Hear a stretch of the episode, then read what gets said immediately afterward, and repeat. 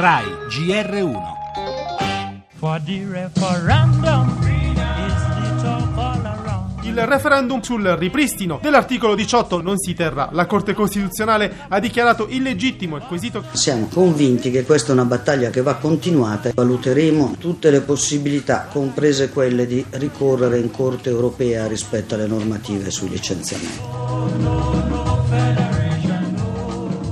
Rimangono in piedi gli altri due quesiti. Uno è quello sui voucher, sono da abolire secondo la CGL. Il ministro del lavoro Poletti ne annuncia invece la modifica in modo da ridurne l'utilizzo improprio. quello strumento ha una finalità, nel tempo c'è stato un uso in qualche misura distorto, pensiamo che sia necessario fare un intervento per riportarlo alle sue ragioni originali. La sentenza serve soprattutto a impedire che si possa tornare al voto immediatamente. Chi voleva approfittare di questo referendum per andare a votare subito non è stato accontentato.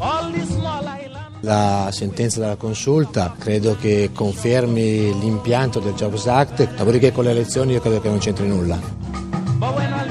Chiederemo tutti i giorni al governo di fissare la data in cui si vota. È tra metà aprile e metà giugno che dovrebbe tenersi il referendum sui due quesiti ammessi dalla consulta, condizionale legato a una questione di primo piano più che di fondo.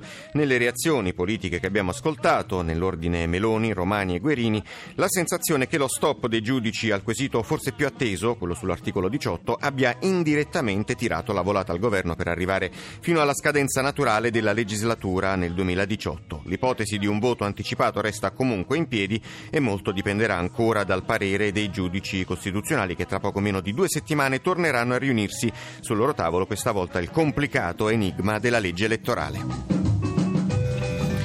Le altre notizie, i 5 Stelle perdono pezzi a Bruxelles, lasciano 2 euro parlamentari, Grillo attacca, dimettetevi o pagate la multa da 250 mila euro.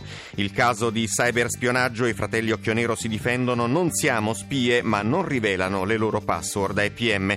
Torneremo anche su due agghiaccianti casi di cronaca, quello della coppia uccisa dal figlio e da un suo amico e della giovane sfregiata con l'acido dall'ex compagno.